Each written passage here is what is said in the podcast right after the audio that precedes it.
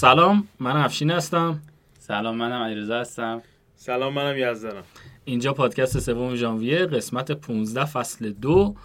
ما تو استودیوی راه پرداخت هستیم در خدمتتون. پادکست ما رو میتونید از شنوتو، اسپاتیفای و کست باکس و گوگل پادکست و اپل پادکست بشنوید یا ویدیوش رو توی یوتیوب و اپارات ببینید.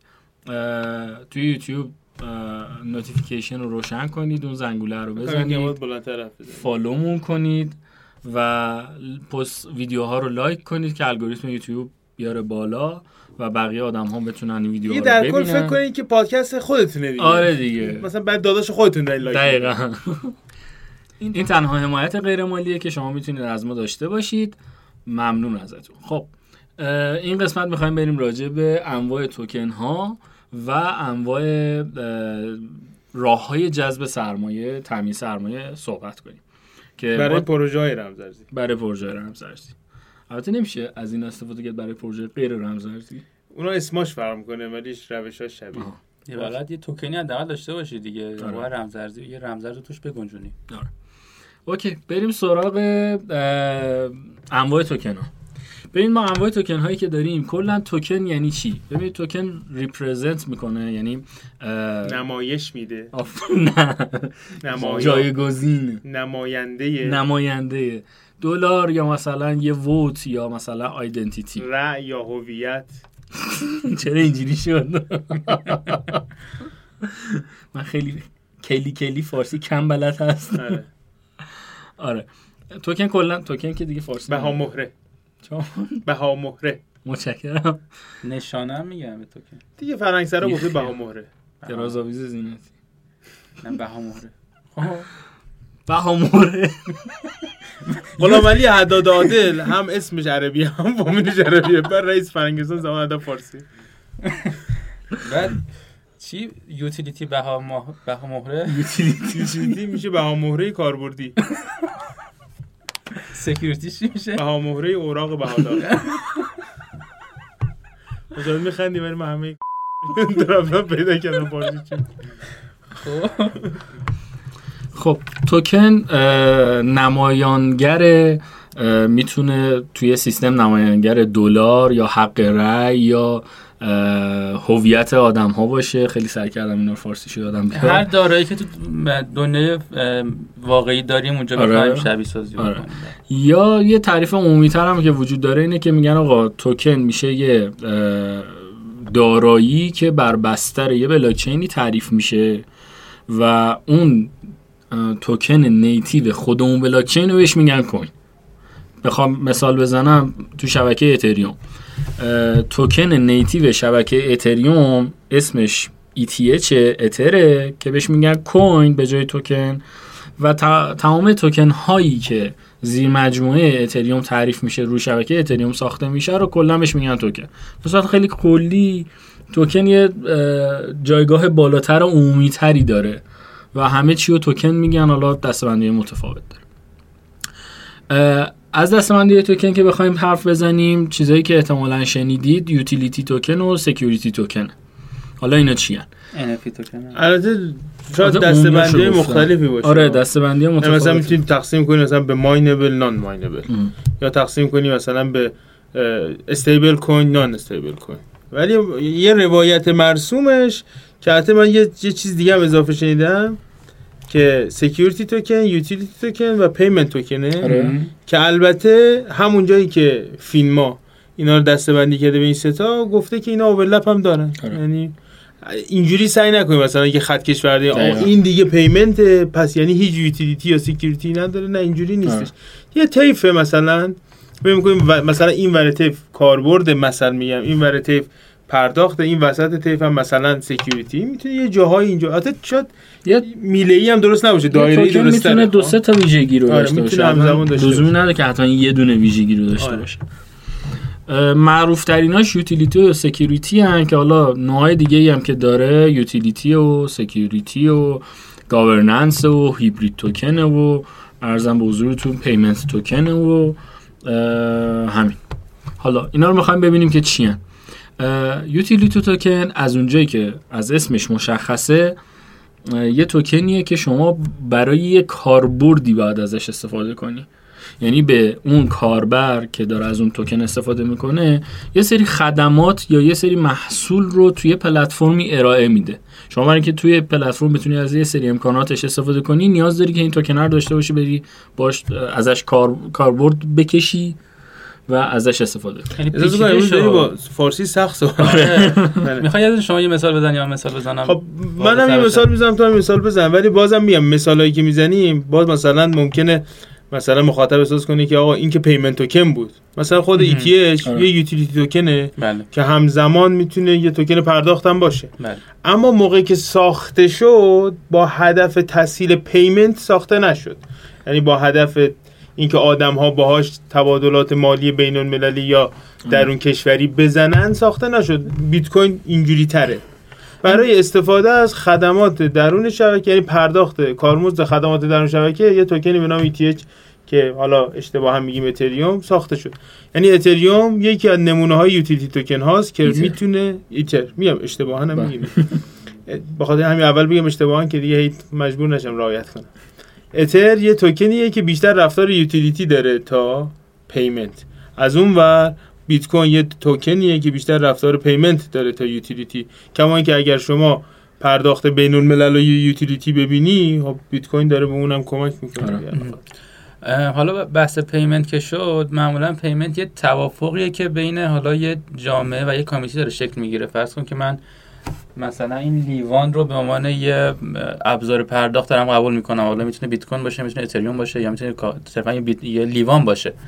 ولی بحث یوتیلیتی توکن، فرض کن که شما یه شبکه‌ای اومدین درست کردین برای سیستم اتوبوس رانی، بعد اونجا یه توکنی وجود داره که میگن که آقا شما می‌خواید سوار اتوبوس بشی، بعد این توکن رو بدی.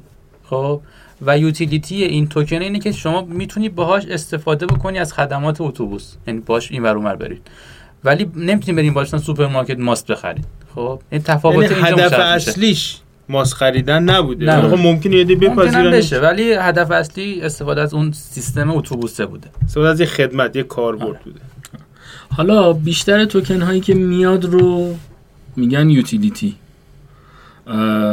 حالا یه تناقضی هم داره که آقا اگه این یوتیلیتیه پس چرا مثلا ده درصد پانزده درصدش رو شما رزرو گذاشتی واسه دیولپرها و تیم اون شرک اون تیم اون توکن که بعدن که قیمتش رفت بالا بفروشن پولدار شن؟ خب این چه یوتیلیتیه؟ پس اینا واسه یوتیلیتی باید این استفاده رو بکنن. حالا چرا همه اصرار دارن که بگن آقا توکنشون یوتیلیتیه؟ به خاطر اینکه توی یوتیلیتی توکن ها ما هیچ گونه رگولیشنی نداریم و هیچ گونه تکسی هم، هیچ گونه مالیاتی هم نداریم. به خاطر همین همه دوست دارن که برن تو دسته یوتیلیتی توکن ها. اما بیشتر توکن هایی که این ادعا رو میکنن و با این عنوان اصلا میان بالا، اصلا سکیوریتی توکنن. حالا از کجا میشه تشخیص داد که سکیوریتی توکنه؟ اصلا سکیوریتی توکن یعنی چی؟ اصلا سکیوریتی توکن یعنی چی؟ حالا البته از این ور بریم راحت تره. اوکی. تعریفش هم با همینه. اس ای سی که میشه سکیوریتی اکسچنج کمیشن توی یونایتد استیتس آمریکا، بورس اوراق بهادار آمریکا. آره، سازمان بورس اوراق سازمان بورس اوراق بهادار آمریکا یه تستی داره که اسمش هاویه، اچ او دبلیو ای وای. میتونید سرچ کنید، خودتون هم بخونیدش. اون تست شامل چهار تا سواله که شما چهار تا سوال رو جواب میدی. اگه این چهار تا سوال شامل شد میگی میگی سکیوریتی توکنه، اگر هم نشد میگی یوتیلیتی توکنه. اما خب یه سری جاهای یه سری مرزهای باریکی هم داره که باید خیلی توش دقت کرد. سوال اولش چیه؟ سوال اولش میگه که آقا یا این برای بله نکته مهمی، بسم الله الرحمن الرحیم فرمایید، بدونه که برای کی داره گواهی صادر میکنه. سوال اول اینه که آقا این آیا برای منز... به منظور اینوستمنت سرمایه گذاری پول داره استفاده میشه یا نه؟ خب اینجا احتمالا خب خیلی ازشون جوابشون یعنی اگرم آره باشه نمیگم، ولی خب آره است دیگه. خب سوال دوم نه, نه ببین قضیه نیست که کسی جواب بده ها، یعنی مثلا نمیگم آقا اینا رو جواب بده، آره بررسی میکنن. یعنی با این هاوی تسته میان بررسی میکنن اه. که شما جزء کدوم این توکن X جزء کدوم دسته است. سوال دوم چیه؟ میگه که آیا برای سرمایه‌گذاری روی شرکتی داره استفاده میشه یا نه؟ که خب اینم عموما جوابش مشخص بله است. سوال سوم اینه که آیا به منظور به منظور سود آوری داره این اتفاق میفته یا نه؟ انتظار تقسیم انتظار سود داری که سود دریافت کنی؟ نه، تقسیم سود هم حتی نه. انتظار داری و این که مثلا این کوین رو خریدی مثلا سه روز دیگه ایکس درصد رشد کنه سودتو بکشی بیرون، سود کسب کنی. آره. آره. اینم که اکثرا شامل حالش میشه. سوال چهارم اینه که آیا انتظار داری که سودت توسط کار دیگران اتفاق بیفته یا نه؟ اینو یه خورده مثال بزنم باز بشه. شما فرض کنید یه شرکتی وجود داره توکن ایکس رو داده، خب این که این توکن ایکس آپدیت بشه، درست جلو بره، مارکتینگش درست انجام بشه و و همه اینجور مسائل، همه برمیگرده به یه تیمی که تو اون شرکت دارن کار میکنن. پس اگر اینا این کارو نکنن این توکن هیچی نمیشه و سرمایه‌گذاری شما با شکست مواجه میشه. پس توضیح دادی به نظرم. یه مثال هم بزنم. یه مثال بزن. ببین فرض کن که یه کشاورزی رو میاری، بهش پول میدی، میگی برو تو این زمین گندم بکار. بعد انتظار داری که بعداً این گندم ها رشد کرد و طرف رفت, رفت گندماشو فروخت، بگی آقا دمت گرم من پول دادی، الان من قرار سود کردم. تو سود با من شریک، پنجاه درصد مثلا سود مال تو. بیاد تو سوده با تو شریک بشه. حالا اون کارخونه و شرکت و تیم و اینا رو یه زمین کشاورزی در نظر بگیر، ساده تر. آره. انتظار داری که این سوده بیس آن کار یکی دیگه باشه. باشه نه کار خودت، کار یه فرد دیگه ای باشه. این چهار تا سواله که بهش جواب میدن و اگه شما تو اکثر توکن‌ها این چهار تا سوال رو بررسی کنید ببینید که قضیه همینه اصلا. همشون میشن سکیوریتی، یعنی آره. اکثر به اتفاقشون میشن سکیوریتی توکن. یوتیلیتی خیلی کم داریم. من الان نگاه میکنم تتر تقریبا یوتیلیتیه، چون به خیلی از این سوالا جواب نمیده. آره. ببین خیلی خیلی هم داریم یوتیلیتی واقعا. حالا خود اتر تعداد سکیوریتی ولی... ها خیلی بیشتره. با این معیار بسنجی تعداد سکیوریتی خیلی بیشتره. بعد سکیوریتی اصلا داستانش هم به این صورته که خود اس ای سی میگه آقا اول برو زیر نظر بورس و رقابت‌دار کشوری که توش اومدی شرکت ثبت کردی. اگر قانونی داشت که اوکی طبق همون قانون هم کشور بخواه کنه، اگر نداشت من میام خیرتو میگیرم، قانونگذاری برات میکنم. حالا قانونگذاری که میخواد بکنه میگه آقا شما خب که سکیوریتی توکن باشه، چند تا ماده میارم جلوت میذارم، A بود و B بود و فکرم نو... چیزی در جنش باشی. بعد میگه بعد یکی از اینا انتخاب کنی که من از کدوم میخوام پیروی بکنم. آه.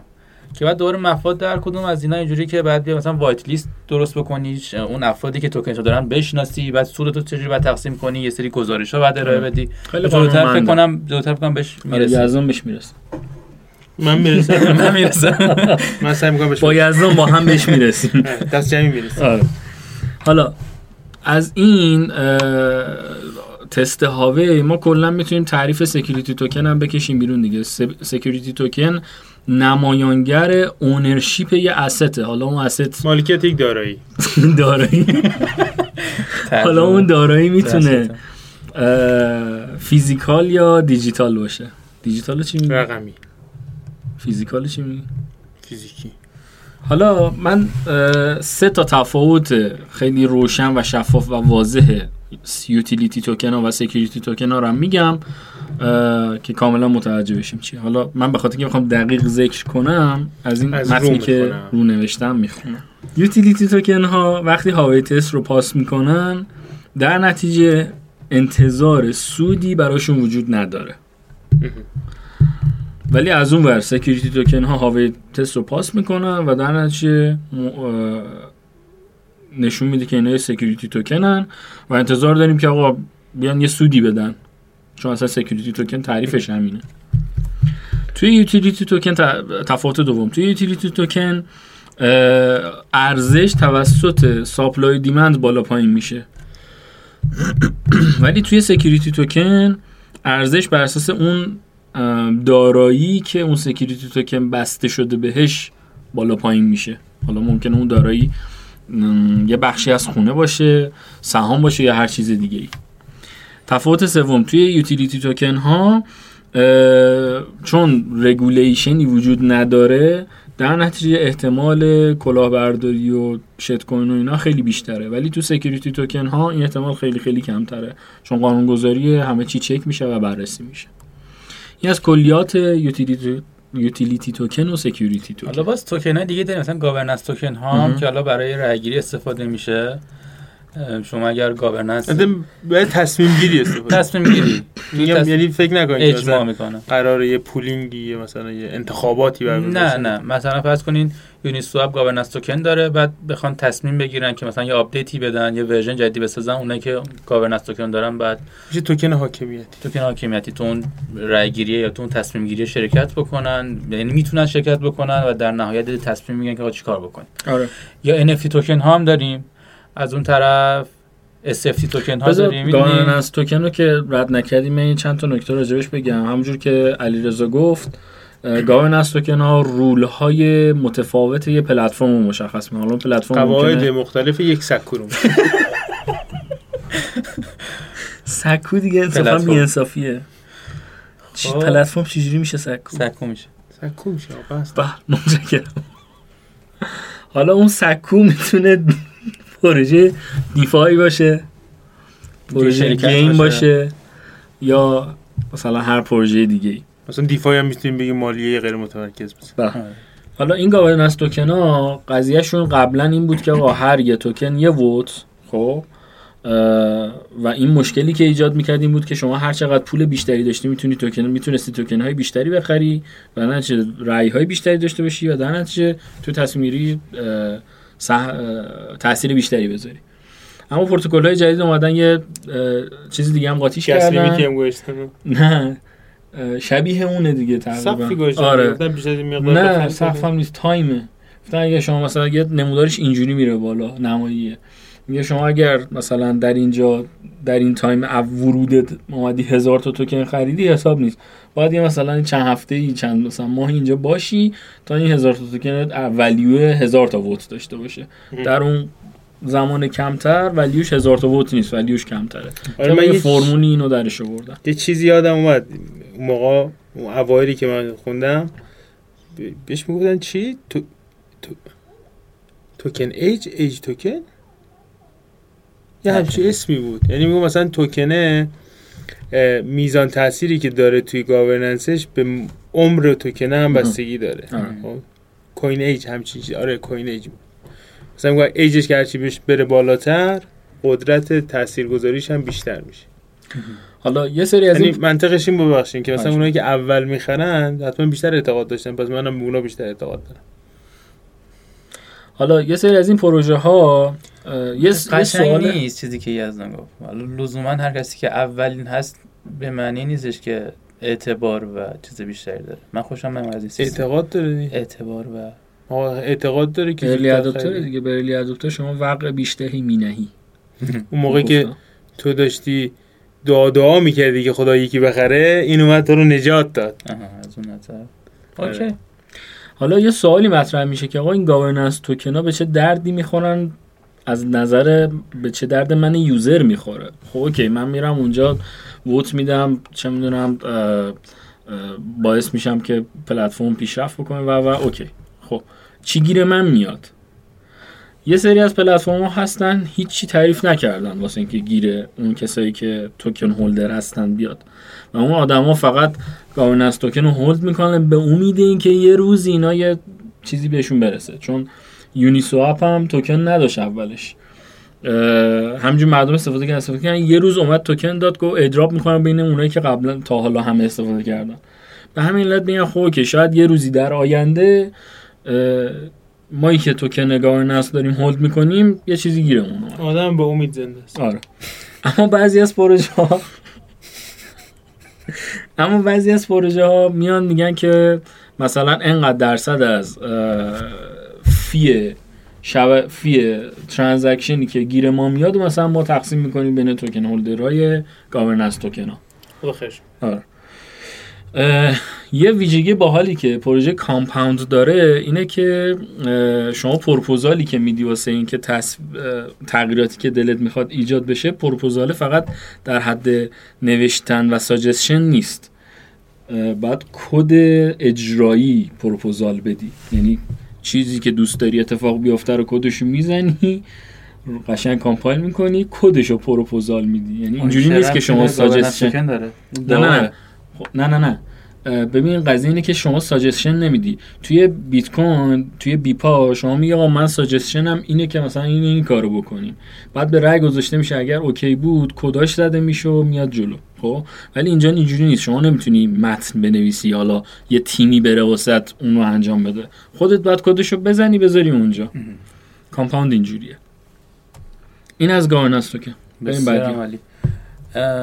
آره یه سری دیگه از توکن ها هستن، مثلا الان معروف هم شدن چند وقته ان اف تی توکن ها که میشه نان فانجبل توکن، توکن های غیر مثلی. ما یه سری فانجبل توکن داریم که در واقع مثل پوله، یعنی مثل اسکناس، یه اسکناس هزار تومانی که من دارم با اسکناس هزار تومانی که مثلا یزدان داره فرقی نداره، قابل معاوضه است، میتونه تا حتی فرق میکنه دیگه، سریالش فرق داره حالا، ولی یه ارزشی داره، آدما یکسان میبیننش، یه ارزشی داره. خب من هزار تومن برام بدم سوپرمارکت، مثلا هزار تومن که چیزی بهت نمیدن، ده هزار تومن برام بدم این چیزی بخرم، با ده هزار تومن که یزدان میخواد بره ولی چیز دیگه بخره، اون ده تومانی یکیه. خب فانجبله، قبوله یزدان جان؟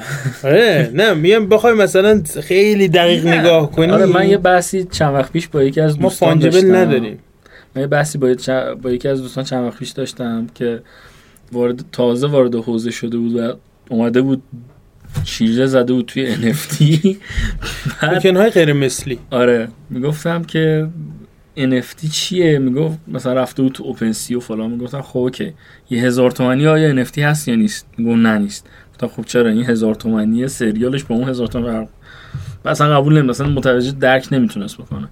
بعد گفتم بیت کوین ان اف تی یعنی؟ گفت نه نیست. بیت کوین یکسان. گفتم نه یکسان نیستن، یوتیکس او این با یوتیکس اون فرق داره. آره من از اون نظر آره من گشتم بازم طیفه به نظر. خب یعنی یه سر ان اف تی یه سر اف تی و یه عده‌ای این وسط مسطان، شاید بشه گفت مثلا مونرو و زیکش و اونایی که زیرو نالجن به اف تی نزدیک‌ترن، ولی اف تی من به نظرم وجود نداره. حالا چیزی که گفتین بین اف تی و ان اف تی اس اف تیه خب سمی فانجبل. آره نیمه مثلی، توکن های نیمه مثلی، اونها یکم فرق داره، اونها یه ذره فرق دارن، ولی میگی وسطش این میفته. خب وسطش نه اینکه از نظر سانتی متری وسطش، خب چون دقیقاً اون تو که میگه از نظر سانتی متری وسطش، خب اون میگه آقا جون مثلا روی تعداد محدودی میشه از این چیز داشت. خب یعنی میگه که آقا یکی از شروط ان اف تی اینه که یونیک باشه، حالا ما مثلا ده تا ازش درست میکنیم، بیشتر درست نمیکنیم.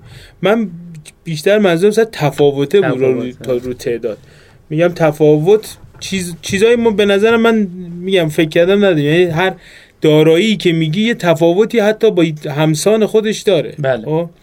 مثلا چند شما مثلا دو تا ماشین صفر پلاک نشده هم که نگاه میکنی باز دیدی مثلا میگن این ال... حالا اصلا بازم اوناش هم مثلا میگه ال نود پارس خودرو از ال نود ایران خودرو بهتره. خب یعنی بازم خیلی سخته که دو تا چیز عیناً یکی رو پیدا کنیم. حالا اینقدر سخت نگیریم. مفهوم دو تا ذره مفهوم تو حوزه کریپتو به این معنیه که خاک کجا تو حوزه کریپتو که با پول و دارایی دیجیتال اینا سر کله داریم میزنیم، فانجبل توکن ها توکن ها که با هم فرقی ندارن تقریبا، ولی یه کارکرد دارن، مردم فرقی ندارن، یه کارکرد دارن دیگه. آقا من یه تتر دارم با یه تتر، یه تتری که شما دارید میتونیم جفتمون بریم باش یه چیزی بخریم که فرقی نکنه. نان فانجبل توکن ها توکن هایی هستن که شبیه به هم غیر مثلی میگن دیگه، توکن های غیر مثلی، یعنی این توکن با اون توکن فرق میکنه، یه ویژگی هایی داره که باعث تفاوت. حالا چی میتونه باشه؟ میتونه یه آثار هنری باشه، میتونه یه قطعه زمین باشه، میتونه دیگه بهترین مثالاش هویت آدم، هویت آدم میتونه باشه، یه کاراکتر توی بازی میتونه باشه. یعنی فرض کن که هم بگم بازی کلش آف کلنز رو یه زمانی کل ایرانی‌ها داشتن انجام میدادن دیگه، من یه کلنی دارم، یه زمینی دارم، اومدم ساختم، تیم ساختم، نمیدونم سرباز ساختم، سربازامو قوی کردم، یزدانم ساخته. آقا مال من یه ان اف تی، یعنی میتونم یه توکن در نظر بگیرم با ویژگی خودش. زمین یزدانم ویژگی خودشو داره، من میتونم زمینم مثلا ایکس تومن بفروشم، یزدان میتونه زمینش ایکس تومن دی بفروشه. حالا حتما به منظور فروش هم نیستا، حالا گاهن متفاوت. آره حالا گاهن میگن که آقا ان اف تی مالکیتو نمیرسونه. اگر به نظر من اگر ان اف تی توی حوزه دیجیتال باشه، مثل همون زمین بازی که ما داریم، یه کاراکتر انیمیشنی که ما داریم، میتونه مالکیت رو برسونه. ولی تو حوزه آثار هنری و زمین و نمیدونم آثار موسیقی و اینا که دارن وارد نفتی میکنن، به نظرم مالکیت دادن بهش خیلی سخت میشه. یه بنده خود نمیشه. من نکته رو نمیفهمم یعنی چی مالکیت دادن بهش سخت میشه. میگه ان اف تی ریپرزنت نمیکنه مالکیت یه دارایی فیزیکال رو، مثل یه اثر هنری، شعر. الان شما یه نقاشی کشیدی، نقاشی مونالیزا رو شما که مثلا کشیدی، خب من الان خریدم ان اف تی شو از شما خریدم، نقاشی الان مالکش کیه؟ منم یا شما که کشیدی. خب اون که بستگی داره که اون قواعدی که مثلا اون پلتفرم تعریف میکنه چی باشه، که آقا کسی که توکن رو میخره مالک اثر فیزیکالش هم هست یا نیست. اگر میگه میتونه باشه، پس درنج اثر فیزیکال باید نزد پلتفرم باقی بمونه تا به آخرین خریدار بده.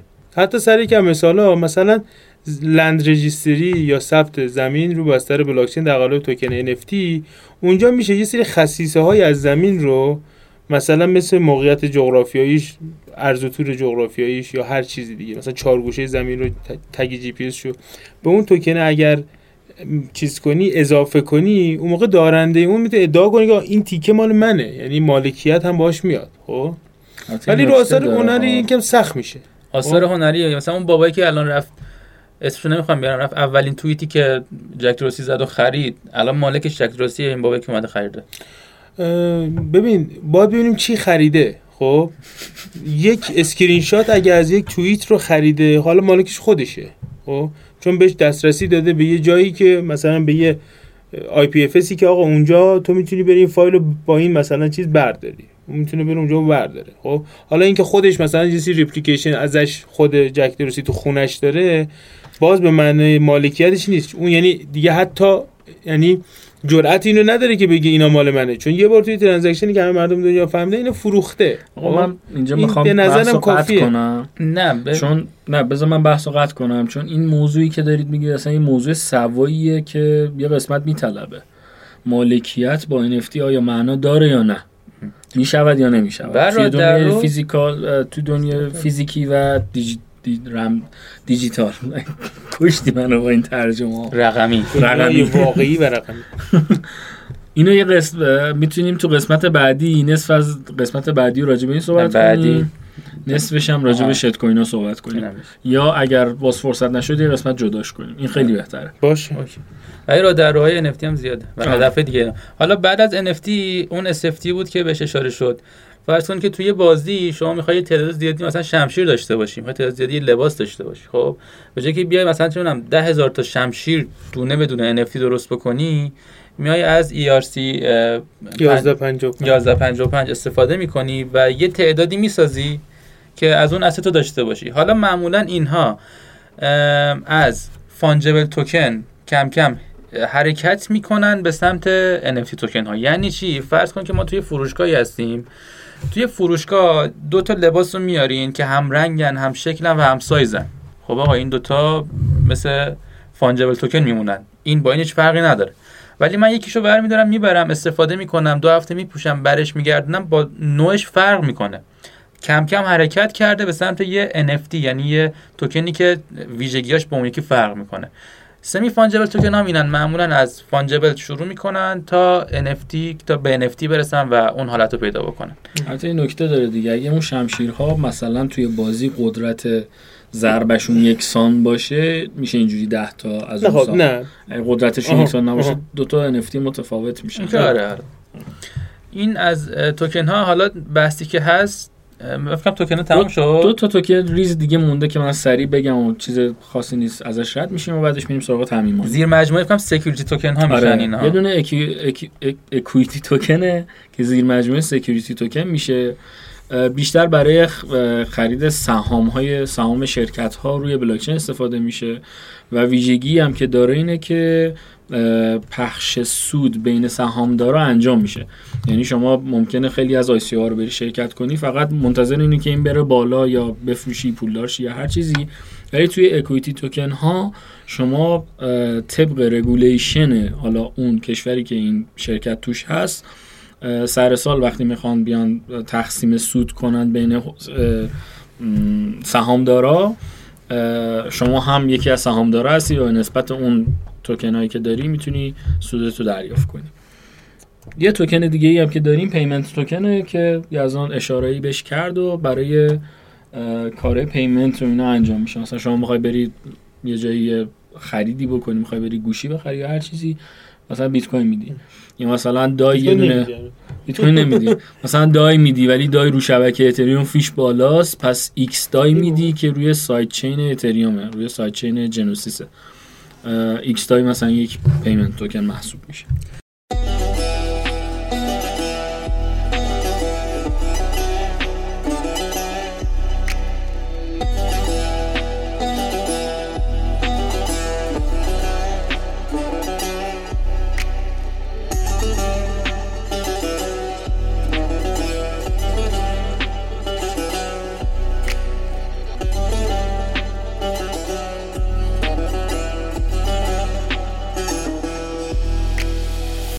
خب این از توکن ها. حالا بریم سراغ روش های تامین مالی که یزدان میخواد مستفیض کنه. با عرض سلام یزدانم.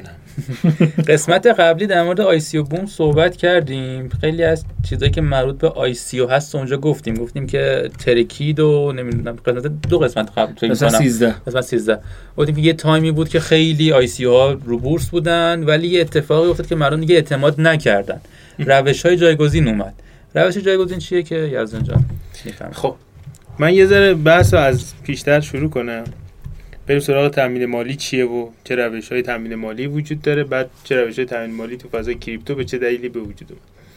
شما فکر کن که یه ایده‌ای تو ذهنت داری، می‌خوای مثلا یه کسب و کاری راه بندازی که مردم اگر مثلا راه رفتن بهشون پول بدی، مثلا چرا؟ چون مردم اگر راه برن مثلا ورزش می‌کنن، احتمال بیمار شدنشون کاهش پیدا میکنه، پس اینجا شرکت‌های بیمه نفع میبرن و تو میتونی بری با یه شرکت بیمه صحبت کنی که اگه من سطح سلامت جامعه رو بالا بردم که از هزینه های تو کم کردم، آیا میبخشی از این هزینه ها رو به من بدی که در قالب پاداش به مردم بدم و اون شاید قبول کنه. مثلا یه همچین ایده ای تو ذهن. خب فکر کنی که همچین ایده ای تو ذهن داری، خب چند تا رو... میخوای ایده رو پیاده کنی. چند تا روش قبلا وجود داشت، چند تا روش هم جدیداً به وجود اومده. مثلا روش‌ها چیه؟ اینکه بیای با سرمایه‌گذاری شخصی پروژه رو بیاری بالا، بوت استرپ کنی و بیاری بالا. یعنی خودم مثلا یه پولی از قبل کنار گذاشتم، با شرکام پولامون رو هم دیگه می‌ذاریم و کار استارت می‌زنیم.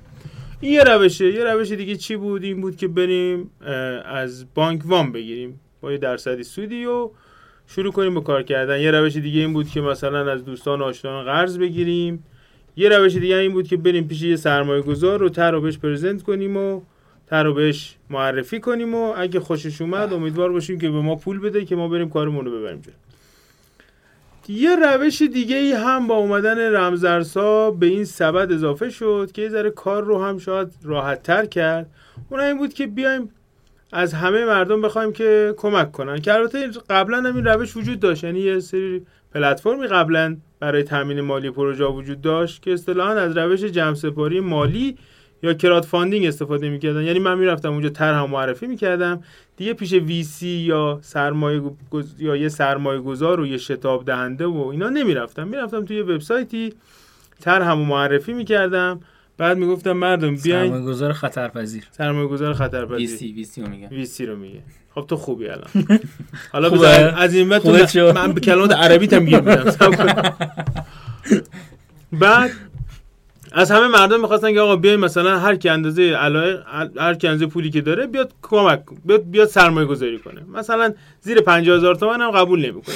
آدمای مختلف میومدن از جای مختلف سرمایه‌گذاری می‌کردن، اما ما به ازای اون سرمایه‌گذاری چیزی نمی‌گرفتن. خب مثلا یه پنجاه هزار تومان مثلا به حساب پروژه ترانزکشن می‌زدن و بعد منتظر میموندن که اون پروژه انجام بشه و عرضم به حضور شما دارید تمرکز منو از بین میبری، اون پروژه انجام بشه و اگر طرف دوست داشت بیاد سهم ما رو به عنوان کسایی که توی این پروژه سرمایه گذاری کردیم بده، یا اگر محصولی قرار تولید کنه بده، آره یه نسخه شما ما بده. آره بعد اومدن رمزارزها یه قابلیت دیگه، یه مدل دیگه هم به این سبد تامین مالی اضافه شد و اون این بود که افراد بیان در قالب رمزارزها به پروژه ها کمک کنن. یعنی یه پروژه می اومد میگفت که من قراره که یه ماشین یا یه کامپیوتر جهانی درست کنم که خیلی از محاسبات رو روش انجام بدم، یه چیزا تو ذهنمه به نام قراردادهای هوشمند که قرار انجام بدم، مردم بیان به من کمک کنید، بیاین سرمایه گذاری کنید، در حقیقت نه که کمک کنید، سرمایه گذاری کنید، من چون به مثلا پانزده میلیون دلار پول نیاز دارم که این پروژه رو اجرا کنم. و مثلا این پروژه شبیه به همون اتریوم بود که مردم خواست بیاین با بیت کوین سرمایه گذاری کنید. مردم از جای مختلف دنیا بهش بیت کوین میدادن که پولی که میخواد جمع کنه و بعد تو ادامه چون سبد رمزارزها بیشتر شد، رمزارزهای مختلفی این قابلیت پیدا کردن که مردم باهاش بیان پر... تو پروژه سرمایه گذاری کنن.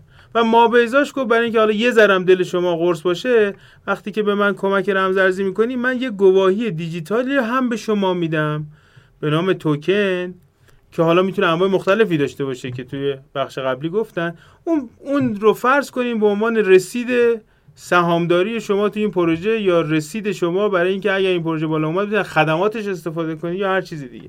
این رو داشته باشین و چون روی مثلا بلاک چین داره ذخیره میشه، یه ذره هم انکارش برای ما بعداً سخت میشه. پس یه گواهی دیجیتال انکارناپذیری من به شما میدم که یه جوری مثل همون سهامیه که اگر میرفتی توی بورس سرمایه‌گذاری می‌کردی بهت میداد. حالا اولین روش ها رو اصطلاحاً بهشون میگفتن آی سی او یا اینیشیال کوین آفرینگ. یعنی یه پروژه میومد میگفت آقا من قرار این کارا رو بکنم، اینم متنی که توضیح دادم قراره چه کار کنم که بهش میگفتن وایت پیپر. این رو روی سایت خودش میذاشت، یه وبسایتی بالا می آورد، یه لندینگ پیجی بالا می آورد، یک صفحه نشستی بالا می آورد، لندینگ پیج صفحه فرود ببخشید میگم نشست، یه صفحه فرودی بالا می آورد، توضیح میداد، میگفتش که آقا من پروژه‌م اینجوریه، شرایطش اینجوریه، قراره که مثلا یه اتفاقات براش بیفته، اعضایی که تو این پروژه کیند و هر آنچه که ارزم بود نیاز داشت که افراد رو ترغیب کنه که بیان تو پروژه سرمایه‌گذاری کنن، توی کاغذ می‌نوشت، اسمشو می‌ذاشتن وایت پیپر یا سپیدنامه و منتشر می‌کرد و بعد معمولا یه دونه شمارنده می‌ذاشت که فلان تاریخ آی سی او یا فرایند جذب سرمایه من شروع میشه و مردم اونایی که علاقه داشتن می‌اومدن با رمزارزهایی که توی اون وبسایت آدرسش منتشر شده بود تو اون پروژه سرمایه‌گذاری می‌کردن و توی ولتشون اون توکن پروژه رو هم دریافت میکردن و منتظر میموندن تا پروژه رام بشه، پروژه اجرا بشه و احتمالاً چون اجرا میشد توکن گرون میشد و میتونستن حالا بفروشنش یا از خدماتش استفاده کنن. اون بر چه اتفاقی میافتاد؟ اون پروژه میتونست منابع مالی لازم برای استارت کار یا شروع کار رو از یه عده زیادی از آدم جذب کنه. خب چون کمک‌ها کمک‌های رمزارزی بود، پروژه کجاست و تیم کیه ممکن بود فیک باشه، یه ایده این ایده به ذهنشون رسید که خب بیا ما اصلا از مردم به دروغ پول جمع کنیم. برای همین یه موج از پروژه‌های پروژه‌های کلاهبرداری شروع شد. یه سری وایت پیپرهای خوش‌آبرنگی رو با یه سری اسمایی ممکن بود دروغ می‌ذاشتن و به مردم میگفتن که ببین فلان پروژه رشد کرد، اگه بیای تو پروژه منم سرمایه‌گذاری کنی این هم رشد می‌کنه و مردم میومدن و پول میدادن و بعد میدیدن که نه، پروژه یا فیل شد یا اصلا دیگه پروژه ادامه پیدا نمی‌کنه، یعنی یا پروژه شکست می‌خورد تو ادامه مسیر یا اصلا با هدف یک کار واقعی اصلا پروژه نبود، پولا رو جمع‌آوری می‌کردن و می‌رفتن. چرا میتونستن برن؟ چون یه آدرس بود که به اون آدرس مردم فقط رمزارز می‌زدن، اون آدرس مالکیه، هویتش چیه، خیلی مواقع مشخص نبود. خب اینجا همون جایی بود که تو سال دو هزار و هجده خیلی‌ها دلسرد شدن، گفتن که آقا اینا اصلا اومدن برای کلاهبرداری. با واقعا هم راست میگفتن، یعنی با اعداد و ارقام و آمار نگاه می‌کردی مثلا تو رنج هشتاد و سه تا چهار درصد از پروژه‌هایی که تو فضا آی سی او برای تامین مالی ورود کردن با هدف کلاهبرداری بود. طرف میرفت با پولا کشتی تفریحی می‌خرید و حال می‌کرد. حال می‌کرد. بعد اینجا صرافی‌های رمزارزی وارد شدن. گفتن که ما می‌تونیم به این دغدغه شما جواب بدیم. دغدغه شما مردم چیه؟ اینکه دانش، زمان یا تخصص کافی برای اینکه بفهمید این پروژه خوب است یا بد است رو ندارید. برای همین صرفاً به مثلا رنگ و لعاب و اینکه چقدر مارکتینگش قویه و چقدر مثلا میتونه شما رو خوب گول بزنه اکتفا میکنید و سرمایه گذاری میکنید. بیا من یه سرویسی رو میدم به شما، اونم اینه که میام آی سی او ها رو بررسی میکنم، اونایی که خوبه رو از فیلتر خودم رد میکنم و شما با یه خیال یکم راحت‌تر که البته بهترین پلتفرم‌های آی آی یعنی این مدل رو بهش میگن آیدیو آی او ببخشید اینیشیال، اینجا به جای کوین آفرینگ میشه اکسچنج آفرینگ. حتی بهترین پلتفرم‌های آی او هم نمیگن که این پروژه‌ای که فیلتر ما رد شه قطعاً موفق میشه، میگن ما ایناشو چک کردیم پس احتمال موفقیتش بیشتره. خب اکسچنج اومدن وسط و یه سرویسی به نام آی دی آی ای او رو شروع کردن به دادن به عنوان یه نسل بهتری برای تامین مالی پروژه ها، به جای آی سی او، پروژه های رمزارزی به جای آی سی او. خب اینجا واقعا این خلأ مقدار جواب داده شد، مردم یه مقدار دلشون گرم شد که آقا پس یه جایی هستش که حداقل یه حداقل هایی رو داره بررسی میکنه و خب می اومدن توی اون فضا پروژه هایی که از فیلتر اکسچنج ها رد شده بود رو حالا شروع میکردن روش سرمایه گذاری کردن. اون بر اکسچنج ها هم تو طول زمان فهمیدن که چون مردم علاقه دارن و ترجیح میدن آیدیو آیو ها رو به آی سی او ها، من میتونم یه درآمدی از پروژه هایی داشته باشم که قراره روی خودم لیست کنم. یعنی به پروژه میگفتم ببین من اگر تو رو تایید کنم تو انگار میری تو ویترین من قرار میگیری، تو ویترین من کلی کاربر وجود داره و کلی اعتماد وجود داره، پس از این به بعد دیگه تو رو راحت راه نمیدم، یه پولی ازت میگیرم، یه مقداری از توکن پروژهت میگیرم. و اینجا شاید جایی بود که اون بی‌طرفی اکسچنج ها تو فرآیند آی او از بین رفت و این ابهام ایجاد شد که آقا اینا نکنه صرفاً به خاطر پول بیان و پروژه هایی که شاید ارزش سرمایه گذاری نداشته باشه رو تایید کنن و کردن. اینجا داره یه مدل دیگه ای سعی کرد که باز به این ابهام و اشکال پاسخ بده که اسمش آیو بود، اینیشیال آیدیو بود، من چرا اینا رو قاطی میکنم، آیدیو بود یا اینیشیال دکس آفرینگ. یعنی اینجا به جای یک صرافی متمرکز رفتم به سمت صرافی غیر متمرکز، با این پیشفرض که اینجا دیگه قرار نیست یه نهاد مرکزی وجود داشته باشه که به خاطر منفعت شخصیش بیاد و ارزم به حضور شما پروژه‌ای که شایستگی فهرست شدن روی مثلا لانچ پد رو نداره اجازه بدن که حضور پیدا کنه. ولی خب به وضوح میزان سرمایه گذاری پروژه های آیدیویی کمتر از آیدیوییه و بین همه این پلتفرم ها پلتفرم لانچ پد بایننس هم با یه فاصله بسیار زیادی نسبت به بقیه پروژه های فعال تو زمینه آی ای او حضور داره و پروژه‌ای که معمولا میتونه از فیلتر بایننس عبور کنه و روی لانچ پد یا پلتفرم آی ای او بایننس قرار بگیره موفقیتش حتمیه، تقریبا میشه گفت حتمیه. که پروژه‌هایی که مثلا همین اخیرا اومده بود استپن باز یه بار دیگه اینو اثبات رسون که یه پروژه میتونه از چند سنت تو دو هفته صرفا با رفتن روی بایننس لانچ پد تا سه دلار و خورده‌ای بالا بره. همون نکته پول پول میاره است دیگه. بله. البته فقط پول نیست، ببین صرافی‌ها گاهن ممکنه که بنک آقا باید بدی اون بخش فنیش هم خودمون دیولپ کنیم یا همچین خدماتی هم میدن یا مجبور میکنن که گاهن این کار بکنی که اونور تاییدت بکنن و حالا هم پولشو میگیرن هم این خدماتو میدن. اتفاقا لانچ پد یه مجموعه سرویس داره که میگه اگه شما پروژت رو بیاری روی، یعنی اگر نه ها اگر پذیرفتیش که بیاری روی لانچ پد من سرویس مارکتینگ هم بهت میدم. خب و مثلا میگم امروز مارکتینگ حقوقی حتی آره آره امروز یه خبری رو اگر دقت کرده باشی تو دو سه روز اخیر خود بایننس در زمینه پروژه استپن خیلی فعال شده. یکی از اخباری که دو سه روز پیش منتشر کرد این بود که ما می‌خوایم سرمایه‌گذاری کنیم توش و باز دوباره این پامپ شد و امروز هم یک همکاری رو کمک کرد که اسیکس، اون برند ورزشی اسیکس اعلام کرد که ما یه تعدادی ان اف تی رو روی یعنی با مشارکت استپن قرار اون کفشا از این بعد یه تگ اسیکس هم بخوره. خب که بلافاصله یعنی خبرش اصلا بایننس منتشر کرد که این اتفاق افتاده و یه از این مدل های چیزه، از این مدل های رجیستر میکنی یه تاریخی باز میشه بد میستری باکس میدن میری باز کنی ببینی چیه و اون رو بالای مسخره بود. سوال الان آیدیوها آیدیوها با آی سی او ها خیلی نزدیک به هم به نظر من. آره. با این تفاوت که توی آی سی او شما میمدی نهادش یه اسمارت کانترکت مینوشتی به اون اسمارت کانترکت پول واریز میکردی، توی آیدیو یه پولی هست توی استخری هست احتمالاً بعد به اون واریز کنه. آره ولی یه یه یه چیز داره، یه نکته داره که یکم نه این دو تا هزینه بره. اون استخره رو کی باید ایجاد کنه؟ نکته اینه که تو بایستی یه تامین مثلا تتری یه تامین چیزی تو اون استخر انجام بدی. خب یعنی توی توی فضای آی سی او تو میومدی میگفتی آ بخرید و بعدن توی مارکت قیمتش مشخص میشه. اینجا قیمت گذاری رو باید خود مالک پروژه انجام بده. خب یعنی ببین توکن من یه دلاره، چرا؟ چون یک میلیون توکن توی اینجا وجود داره و ماده یه میلیون دلار توی استخر من خودم گذاشتم. خب پس این ذره کارو سخت میکنه برای طرف. یعنی چون باید حالا نمیدونم در مورد چی صحبت نکنیم، قیمت گذاری توکن و روشاش اینا صحبت نشه، درسته؟ حالا شاید بعداً بشیم در موردش صحبت بکنیم. اما توی دکسا قیمت قیمت حداقل پایه با توسط اون مالک پروژه مشخص بشه که چقدره.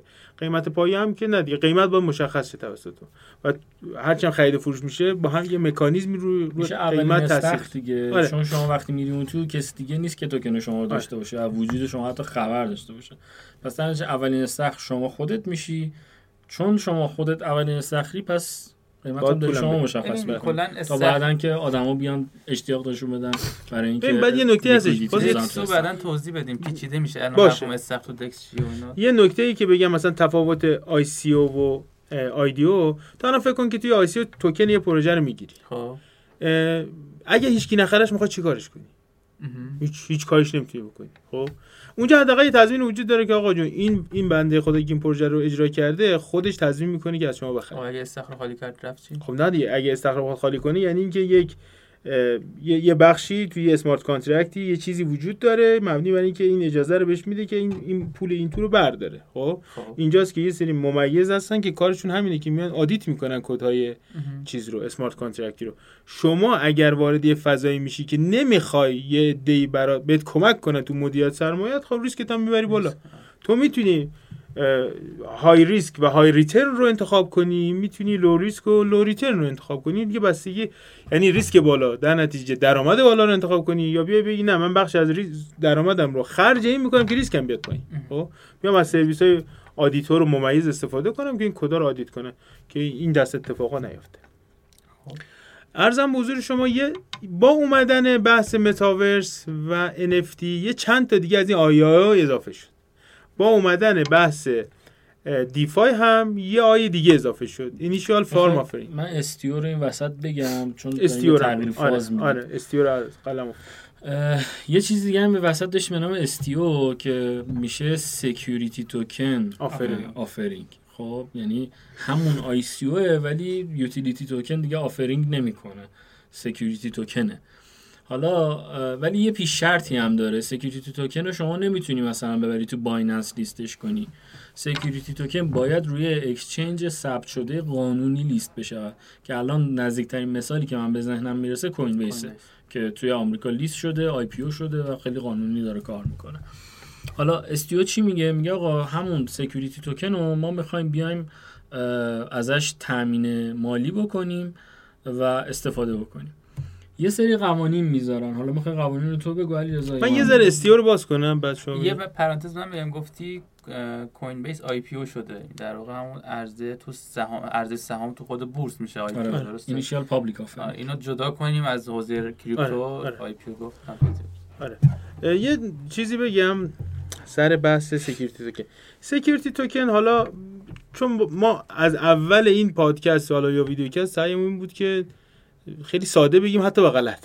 خب یعنی یه جایی مجبوریم که مثلا به غلط ساده بگیم. بخوایم مثال بزنیم که راحت تر بشه درکش کرد، انگار مثل همون فرآیند خرید سهامه، سهام شرکت تو بورس. خب یعنی همون بورسه میشه همون اکسچنجی که باید مجوز داشته باشه. خب یعنی شما سهام رو الان نمیتونی تو بقالی بخری، سهام رو نمیتونی تو صرافی مثلا میدون فردوسی بخری، یه جایی رو مشخص کردن گفتن اینجا فقط سهام‌های شرکت‌ها خرید و فروش میشه. پس یه بخشش محدود میشه، هر کسی نمیتونه نسبت به خرید و فروش تعریفش اقدام کنه. یه سری روال داره، یه سری روالای قانونی داره. همون روالایی که اگر بخوایم تو ذهن بیاریم، مثل اینکه الان من بخوام شرکتم رو وارد فرابورس کنم یا بورس کنم، میبینید که مثلا تپسی میگه که آقا مثلا ما چند ساله که پشت درها هستیم و فلان. پس یه بحثش اینه که با یه جای خاصی رو مشخص میکنن که یه فرآیند اتفاق افتاده. به اضافه اینکه یه سری روال‌ها وجود داره که اصلا به شما اجازه بدن که سهام شرکت رو، دارایی‌های شرکت رو سهام کنی یا اینجا سکیوریتی توکن منتشر کنی. پس روال کلی شبیه به آی سی اوه، اما هر جای اجازه این کارو نداره و برای انجامش یه سری قواعد خاصی وجود داره. خب قواعد رسمی خاصی وجود داره و مثل سهام که در نهایت به شما یه برگه در قالب ممکنه کاغذ یا پی دی اف به شما بدن، تو اون فضا هم به شما یک گواهی مالکیتی این دفعه روی بلاک چین میدن که غیر قابل انکار باشه. یعنی در نهایت کلیت شبیه به همونه، اما اینجا اعتماد بهش بیشتره و هر کسی نمیتونه توش وارد بشه. و میگم در کنارش هم اون بر قصه هم هستش، چون هر کسی نمیتونه وارد شه، ممکنه یه سری پروژه خلاقانه هم باشن که توان ورود اونجا نداشته باشن. پس اینجوری نیستش که هر کی نمیاد اونجا بده یا هر کسی خارج از اونجاست ارزش سرمایه‌گذاری نداره. عذر میخوام. خب یه سری قوانین اس تی او ها یعنی اس ای سی آمریکا واسه اس تی او ها قرار میده که سه تا دسته است: رگولیشن سطح دی، رگولیشن سی اف یا همون کراود فاندینگ. الان من در لپتاپ ببندم این لال میشه. این سخت دیتیلش خب دیتیلش خیلی سخته. یه مقداری سوسکی اینجوری داره نگاه می‌کنه. کلا بگی پایین بخون دیگه. دیتیلش خیلی سخته. و جزئیاتش. آره. جزئیات من میدونم تو صبر کن. رگولیشن سطح A پلاس، تنظیم مقررات در سطح A مثبت. متشکرم. آی مثبت. آی مثبت. الف مثبت. حالا رگولیشن دی چی میگه؟ میگه که آقا فقط اینوستور هایی که شناخته شده، سرمایه گذار هایی که شناخته شده هستن میتونن بیا سرمایه گذاری کنن تو این استیو شرکت کنن. هیچ کپی نداره، هیچ کپ سقفی نداره.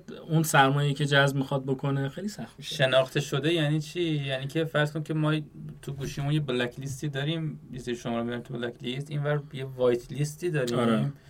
لیست سفید میشه، لیست معتمد میشه که طرف اومده وریفای کرده من کیم. لیستم انگلیسی. نه حالا لزوما من کیم از نظر کی وای سی اون کنار. آره اون درسته، ولی اعتبارشون فقط از این کی وای سی نمیاد، از اینکه در سال گذشته چقدر درآمد داشتن، دو مثلا دو ماه گذشته درآمدشون بالای چقدر بوده. آره و حتی کشورام رو فیلتر میکنن، یعنی فقط مثلا آمریکا و مثلا کانادا میتونی عضو بگیری، از ایران یا مثلا از اروپا نمیتونی کسی تو استیو تو شرکت بکنه. آره. اینجوری خب هیچ سقفی برای جذب سرمایه هم وجود نداره و یه سال هم این توکن ها قفل میمونه برای اینکه جلوگیری بشه از پامپ و دامپ، کلاهبرداری پامپ و دامپ. رگولیشن سطح بعدی میشه سطح سی اف که کراود فاندینگ. اینو همه میتونن تو شرکت کنن، مشکلی نداره، همه انواع مختلف اینوستورها میتونن تو شرکت کنن.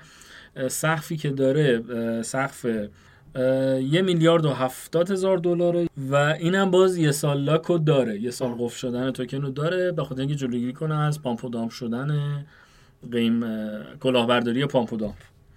سطح بعدی میشه رگولیشن سطح A مثبت که A مثبت که همه باز میتونن تو شرکت کنن. اون سقف جذب سرمایه‌اش پنجاه میلیون دلاره و لاکی هم نداره. یه سوالی میگه همه میتونن شرکت کنن، همه به عنوان سرمایه گذار یا سرمایه پذیر؟ سرمایه گذار. سرمایه گذار. اوکی. سرمایه پذیر که میشه همون پروژه ها. همون من فکر کردم مثلا میگی که اون تا سقف اون, اون همه میتونن به عنوان اون حضور داشته باشن. نه نه همه میتونن تو این اینوستمنت شرکت کنن، استیو شرکت اوکی. کنن. کل پولی که اون میتونه جذب کنه پنجاه. کامل متوجه شدیم، بعد هر چی صحبتی من گوش نمیدم. البته همه همه هم نه، باز اون کسانی که میتونن تو اون صرافی وریفای کنن و یه اعتباری داشته باشن تو سیستم حالا پیمنت و بانکی و این چیزا. آره دیگه از اون لول سخت ایرانی که آقا تو باید مثلا یه میلیون دلار درآمد داشته باشی و دویست هزار دلار مثلا گردش و فلان و این حرفا، از اون لول میاد پایین، میگه اوکی با پولای خرد هم میشه. خب این از کل داستان استیو. حالا یه سری آی دیگه گفتین شما دارین توی تو فاز متاورس و آی اچ او و آی جی او و یه زنم اینا اینا زیاد رایج نیستن. خب یعنی مثلا شما الان آی اچ او رو سرچ کنی محدود به یه پروژه است به نام های استریت. خب که چه جوریه فضای متاورس که اومد، خب یکی از اولین جاهایی که یعنی یکی از اولین موضوعاتی که متاورسی شد بحث زمین بود دیگه، چون گفتن یه جایی باید باشه که حالا بعد شهر متاورسی روی ساخته شه و اولین چیزهایی هم که روی اون زمین ها ساخته شد در قاعده یه سری ساخت ساختمون بود که ساخته شد. یه پروژه های اومدن گفتن که ما زمینه رو داریم، هنوز سازه رو نساختیم، بیاین شما پول بدین که ما بریم سازه رو بسازیم و بعد به شما واحد بدیم تو اون. یعنی آخه خیلی کار سخت و پیچیده‌ایه، بوتون باید نبرن، بله آجر باید نبرن، خونه رو پیش‌فروش نیازه، نمیشه سا... مجنون نمیشه ساخت. نه یا اصلا قبل‌ترش نه، حتما هم نه به خاطر خونه. گفتم اما ما یه فاز متاورسی داره پروژمون، برای اینکه اون متاورسمون را بندازیم، مثلا متاورسمون چیه؟ یک برج مثلا تجاریه، با یه برج اداریه، یه برج مسکونیه، یه هر چیزی. نه خب بحث اون خود اون انجینیه که توش مثلا این محیط رندر آره. میشه، بحث مارکتینگ. چی میدن به اونه که تو این آی اچ او شرکت میکنن؟ توکن ان اف تی یه دونه واحد خونه میدن. خب الان واحد خونه که آماده نیست. نه خب بهش میدن، میگن موقعی که چیز شد یه کارت بهش میدن در قبالش که یه عکسی و یه سری اطلاعات خونه، میگن حالا چون خب نبایدم آماده باشه، چون با پولی که دارن جذب میکنن میخوان برن راه بندازن. وقتی راه انداختن توی محیط تری دی بهشون واحد رو تحویل میدن. ببین الان تو ایران این پیش‌فروشه هست، میدونم الان تو حالت واقعی این پیش‌فروشه خونه هست، خب با این تفاصیل طرف به راحتی که کلی قانونم پشت مردمه، طرف میاد پولا رو برمی‌داره میره. بله. اونجا که دیگه نه قانونیه، نه هویتیه، نه چیزی، تو پولو دادی ان اف تی رو هوا گرفتی که دیگه چی دیگه چی بچی. خب اوکی، ببین دقیقاً بذار من یه مثالی بزنم. توکنی این... که میفروشن چیه؟ شما به عنوان شما اندازه ریسک احتمالاً نمیتونی گین داشته باشی، یعنی اندازه خطری که می‌کنی میتونی درآمدم داشته باشی. خب چند چند تا از این پروژه‌های شبه آی اچ او رو که بهت بگم، خب اعداد عجیب غریبی یهو اومده بالا و احتمالاً هم توی ادامه این مدلی که تو میگی پیش میاد. خب خب الان یه سری از همین پروژه آی اچ او های استریت خودش روی لانچ پد بایننس معرفی شده، یعنی بازم میشه از این نظرهای ذره مثلا خیال آدم راحت باشه. البته این نکته هست، میگن آدمای چیز آدمای دزد میرن بانک سرقت میکنن، آدمای خیلی دزد میرن بانک تاسیس میکنن. یعنی یعنی اون مثلا صرافی بایننس رو نباید مثلا به عنوان یه قدیسه نگاه کنیم که هرچی میره روش درسته و فلان. حالا چه جوریه؟ گفتم یه معمولا تو پروژه متاورسی این شکلی اومد، گفتم ما می‌خوایم یه متاورسی را بندازیم، تو متاورس می‌خوایم یه سری ساختمون و خونه و اینا بسازیم، شما بیاین به ما پول بدین که ما بریم تیمش رو جمع کنیم یا تیم داره تیمو تجهیز کنیم، میتونیم مثلا زیرساخت و برنامه‌نویسی و کاراش انجام بدیم تا اون متاورس رو بالا بیاریم، کامپیوتر واسش می‌خریم و بعد یک بار دیگه این وسط حرف من یه سری چیز بگی که فقط دخترای سه ساله تو معنی کودک میخوان. من من به فارسی سخت ایشون رو جر میدم. خب معلومه مسخره است، یه سرگرمیه. خب بعد حالا های استریت یکم توضیح بدم، اومد گفتش که آقا کسایی که میخوان بیان توی فاز رجیستریشن روی بایننس ثبت نام کنن، که خب اولین شرطش اینه که تو اصلا امکان ثبت نام روی بایننس رو داشته باشی، پس همینجا ایرانی‌ها ختم کن. بعد گفتش که شما یک مینیمومی، یک متوسط اوریج بی ام بی هم باید می‌داشتید، خب که میتونید الان بریم بسازیم برای خودتون، بی ام بی بخرید نگهدارید، که اینجاهاش باز سرکله خود بایننس پیدا میشه که چرا بی ام بی مثلا. بعد گفتش که آقا این کارو بکنیم، بعد یه تاریخی، اینا همه تاریخ داره، الانم تاریخش یادم نیست چون مهم نیستش، گفت یه تاریخی ما میایم قرعه کشی میکنیم، یه تعداد آدم رو از جمعی افرادی که ثبت نام کردن که توی این خونه ها مالکیت این خونه ها داشته باشن، مثلا ایران خودرو، ما ثبت نام میکنیم و بعد ثبت قرعه کشی میکنیم. باشه، بعد قرعه کشی کرد، یه فهرستی از آدم ها به عنوان آدم های برنده مشخص شدن، یه سری از آدرس ها اومد، به آدرس ها به هر کدوم یه توکن داد که باز اینجاش هم جال، یعنی قشنگ بود به نظر من که اسمش میستری باکس بود، یعنی گفت شما یک واحدی توی این متاورس برنده شدید اما کجاست هنوز معلوم نیست. آره. و بعد یه بازار ثانویه‌ای برای همین میستری باکس‌ها میستری باکس‌ها ساخته شد. خب یعنی آدم مثلا گمبل می‌کردن، نمی‌دونست چیه، میگه مثلا من این اینقدر می‌فروشم، خب با هم دیگه، آره با هم دیگه خرید فروش می‌کردن. سر یه تاریخی هم این این جعبه‌های جادویی میستری باکس‌ها با جعبه‌های رازآلود باز می‌شد و باز شد و یه سری آدما مثلا یهو دیدن که یه واحد مثلا سه تخت سه, سه اتاقه تو پنت‌هاوس گیرشون اومده، یه دیدن که واحد نگهبانی طبقه پایین گیرشون اومده. خب و اینا هیچ چیزی نبود جز سی کارتا، یعنی کارت به یه اندازه پول داده بودن، به یه اندازه پول داده بودن. بعد چجوری میشه یکی خب روالشو از پیش گفته که اینجوریه، خب ما قرعه کشی می‌کنیم اون فرفا، چون واقعا نمیشه. شاید یکی از روش‌های عادلانه هم همین باشه، خب چون مثلا به صرف اینکه یکی زودتر از یکی ثبت نام کرده که نباید باید پنت‌هاوس به اون بدم، زیر زمینه به این بدم، نه پول بیشتر، معمولا پنت‌هاوس به کسی میدن که پول بیشتری میده. خب اوکی، این مدلشو دوست داشته اینجوری باشه دیگه، همه ثابته. حالا اینجاشو بهت بگم که مثلا واحدهایی که فکر میکنم سیصد دلار بود، اگه یک دهم بی ام بی شرط ثبت نام بود، درآمد سیصد دلار میشه. بعضی از اون واحدها فکر میکنیم بعضی این که آنباکس شد، یعنی مشخص شد که چیه، فقط هم یک کارت ان اف تیه، یعنی پروژه باره چقدر خرید فروش شد، یعنی ماکسیمم رقمی که برای یک کارت فروش شد صد و شصت هزار دلار فروخته شد. خب حالا حالا تو نکن همین همین که میگی، یعنی اینکه کاش منم میرفتم. خب نه، ولی اگر اون کارت پوچ در میومد چی؟ خب باشه، تو سیصد دلار داده بودی، قماره قماره دیگه، جالب بود، جایز نیست. ارزم بزرگت که شبیه به همین توی پروژه متاورسی و ان اف تی ها میشه اینیشیال گیم آفرینگ، یعنی میگه آقا ما یه پلتفرم گیمی قراره بیاریم بالا جنس متاورس، بیاین ثبت نام کنیم، ممکنه اسیتای درون بازی بهتون بدیم یا ممکنه شیری از درآمد بهتون بدیم. بیشتر میگه چون پروژم گیمه اسمش میشه آی جی او، خب یعنی اگه مثلا پروژهش چه میدونم مثلا ساخت ساز بود میشه آی بی او مثلا اینیشیال بیلدینگ آفرینگ. خب اون اون وسطیه از جنس پروژه وام میگیره اونجا، چون اینیشیال هوم آفرینگ بود شد آی اچ او.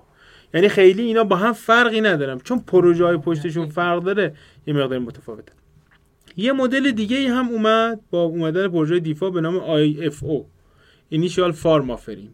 خب که روال کلیش اینجوری بود، میگفت آقا شما بیاین به ماها پول بدید مثل همه پروژه های تامین مالی، ما توی یه فرایندی سود به شما برمیگردونیم. یعنی این پروژه پروژه دیفای توش یه فارمی وجود داره، ما فارمینگ انجام میدیم، ما واسه به شما یه سودی برمیگرده. جمع کنم همه بحث رو، این آیاس ته نداره. خب بسته به انواع پروژه ها شما میتونی آی بذاری، آی مثلا او. آی کی او اینیشیال ققنوس آفرینگ مثلا هر چیزی. خب حالا ای او اینیشیال افشین آفرینگ، اینیشیال افشین آفرینگ. من دوزارم این توکن رو نمیخرم. زیاد میگم یه منطق ولی داره، اینه که آقا جون من یه چیزی رو یه ایده ای رو دارم پیش فروش میکنم، مردم بیان من بخریم. بعضیاشون یه مقداری منسجم‌تر، قانونی‌تر، ارزم بزرگ شما با ریسک پایین‌ترن که اسمشون استیو و آی ای او و آی دی او هست. بعضیاشون ریسک بالاتری دارن و ارزم بزرگ شما ممکنه هم هستش که گین بالاتری هم داشته باشن که معمولا تو شاخه‌های آی سی او قرار میگیرن، آی سی او و اینورم آی اچ او. البته آی اچ او میتونه خودش یه بخشی از یه آیدیو باشه، جداشون کنیم. آی سی او ها احتمالاً بیشتر ریسک توشون وجود داره، درجه بیشتر گین هم ممکنه وجود داشته باشه. اینا بقیه یه دسته هستن. خیلی عالی، دست شما درد نکنه، خسته نباشید. مرسی یزدان جان بابت توضیحاتتون. مرسی افشین. یه چند تا کلمه انگلیسی وسطو داشتی، asset و game و بازی دارایی. متشکرم. این بود قسمت پانزده. مرسی که تا اینجا همراه ما بودید. توی اسپاتیفای و شنوتو و کست باکس و گوگل پادکست و اپل پادکست بشنوید و توی یوتیوب ببینید. لایک هم بکنید که شیر هم بکنید، ضرر نداره. دید توی اینستاگرام آره شیر, شیر هم بکنید. ما با همین چیزها دلگرمیم. پیج یزدان هم فالو کنید. آره پیج ما رو هم دوستشین فالو کنید. مرسی از همگی. افشین بودم، قسمت پانزده. منم یزدانم. خداحافظ. خدا نگهدار.